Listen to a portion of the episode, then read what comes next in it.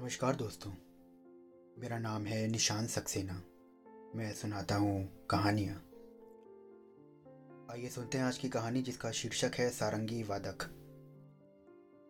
ये एक रूसी लोक कथा है।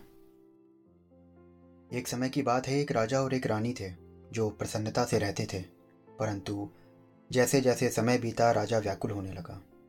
उसके मन में दुनिया देखने की लालसा उत्पन्न हो रही थी। वो युद्ध में अपनी शक्ति आजमाना चाहता था और प्रतिष्ठा व सम्मान अर्जित करना चाहता था। उसने अपनी सेना को तैयार किया और रानी को प्यार से अलविदा कहा। फिर सेना सहित दूर देश के दुष्ट राजा से युद्ध करने के लिए चल दिया। राजा और उसकी सेना कई माह तक आगे बढ़ते रहे, जिससे भी उनका सामना होता, वो उसे हराते गए। फिर एक घाटी में पहुँचे, जहाँ दुष्ट राजा की सेना उनका प्रतीक्षा कर रही थी। राजा की उस युद्ध में पराजय हुई और उसके सैनिक भाग गए।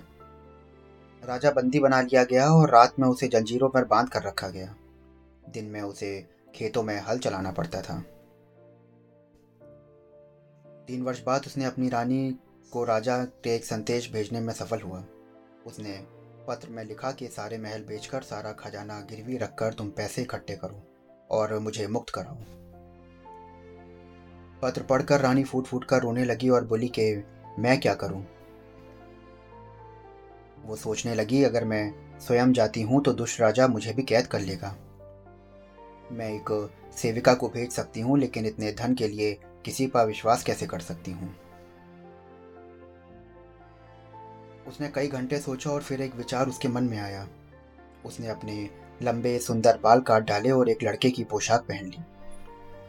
फिर उसने अपनी सारंगी ली और किसी से कुछ बताए बिना अपने पति के तलाश में वो निकल पड़ी। उसने कई देशों की यात्रा की और कई नगर देखे।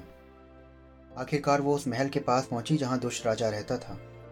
उसके महल का चक्कर लगाया और कैद खाने की मीनार ले लिया। वो महल के प्रवेश द्वार पर लौट आई। विशाल गन में खड़े होकर वो सारंगी बजाने लगी और हर कोई रुक रुक कर उसका गीत सुनने लगा। शीघ्र ही दुष्ट राजा ने उसकी मधुर आवाज़ सुनी। दुष्ट राजा ने ये मम स्पर्शी गीत सुना तो उसने आदेश दिया कि गायक को उसके समक्ष उपस्थित किया जाए। उन्होंने सारंगी वादक से कहा कि, तुम्हारा स्वागत है। तुम कहाँ से आए हो? वो बोला, महाराज, मेरा देश यहाँ से बहुत दूर है। कई समुद्र के पार है।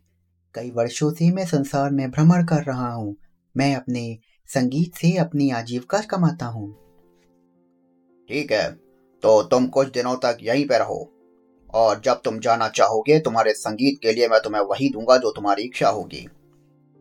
मैं तुम्हारे मन की कामना अवश्य पूरी करूँगा। सारंगी वादक महल में ठहर गई। वो लगभग सारा दिन राजा को सारंगी बजाकर और गीत सुनाया करती। उस युवक के संगीत को सुनकर राजा का मन ना भरता। वास्तव में वो खाना, पीना और लोगों को सताना भी भूल गया। एक दिन उसने कहा कि, तुम्हारा संगीत और गाना सुनकर मुझे ऐसा लगता है कि जैसे किसी ने कोमल हाथों से मेरी चिंता और संताप को मिटा दिया है।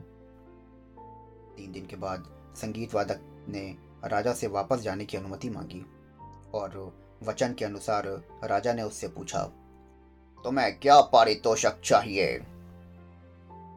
जिसपे वो बोली, महाराज मुझे अपना एक कैदी दे दीजिए। आपके पास बहुत से कैदी हैं। अपनी यात्रा के लिए एक साथी पाकर मुझे बहुत खुशी होगी। उसकी वाणी सुनकर मैं आपको हमेशा याद करूँगी और आपको धन्यवाद दूँगी। राजा ने कहा कि ठीक है, तुम तो जैसे चाहो उसे चुन लो। और वो स्वयं सारंगी वादक को कैद खाने में ले गया। रानी कैदियों के बीच में चलने लगी और उसने एक युवक के कपड़े पहन रखे थे, इसलिए उसका पति उसे पहचान ना पाया कि, और तब भी नहीं वो और वो उसके साथ चल दिया। उसने मान लिया कि अब वो सारंगी वादक का बंदी था। जब वो अपने देश के निकट पहुँचे तो राजा ने सारंगी वादक से कहा कि, मैं साधारण बंदी नहीं हूँ, मुझे मुक्त कर दो, बदले में मैं तुम्हें पुरस्कार दूँगा। सारंगी वादक ने उत्तर दिया मुझे कोई पुरस्कार नहीं चाहिए। आप निश्चिंत हो जाइए और आप मेरे साथ चलें। मेरे महल में मेरे अतिथि बन के रहिए।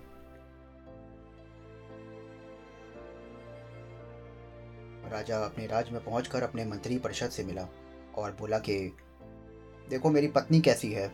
मैं कैद खाने में बंद था और मैंने उसे संदेश भेजा। क्या मेरी सहायता करने के लिए किसी, उसने किसी से कुछ ना बोला?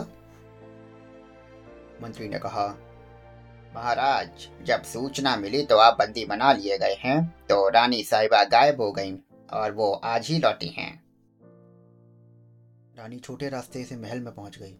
राजा के आने से पहले उसने अपनी पोशाक बदल ली और एक घंटे बाद लोग चिल्लाने लगे कि राजा लौट आए। वो उनसे मिलने गई और राजा ने सबका प्यार और अभिवादन स्वीकार किया, सिवाय रानी के। उसने रानी की ओर देखा भी ना। इस बीच रानी ने एक लंबे चोगे में अपने आप को छिपा लिया और चुपके से आँगन में आ गई और गाने लगी। पहले की तरह उसने इन शब्दों में अपने गीत का अंत किया।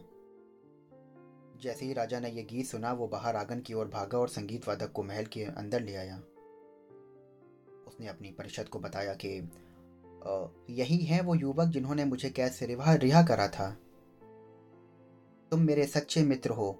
मैं तुम्हारे मन की कामनाएँ पूरी करना चाहता हूँ। तो रानी ने कहा, मुझे विश्वास है कि दुष्ट राजा से आप कम उदार ना होंगे।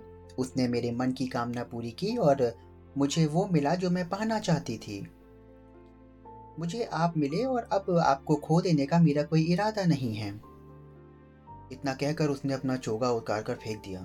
तब राजा को समझ आया कि रानी जिससे वो सदा प्यार करता था, वास्तव में उसकी सच्ची अर्धांगनी थी।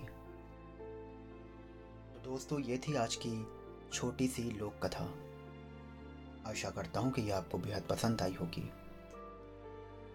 इस लोक कथा से हमने देखा कि किस प्रकार एक पत्नी एक पति के लिए सर्वस्व समर्पण कर देती है।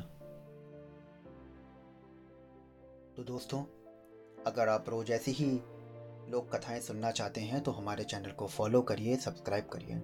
कल फिर मिलता हूँ आपसे एक नई कहानी के साथ में, एक नई लोक कथा के साथ में। तब तक के लिए शुक्रिया।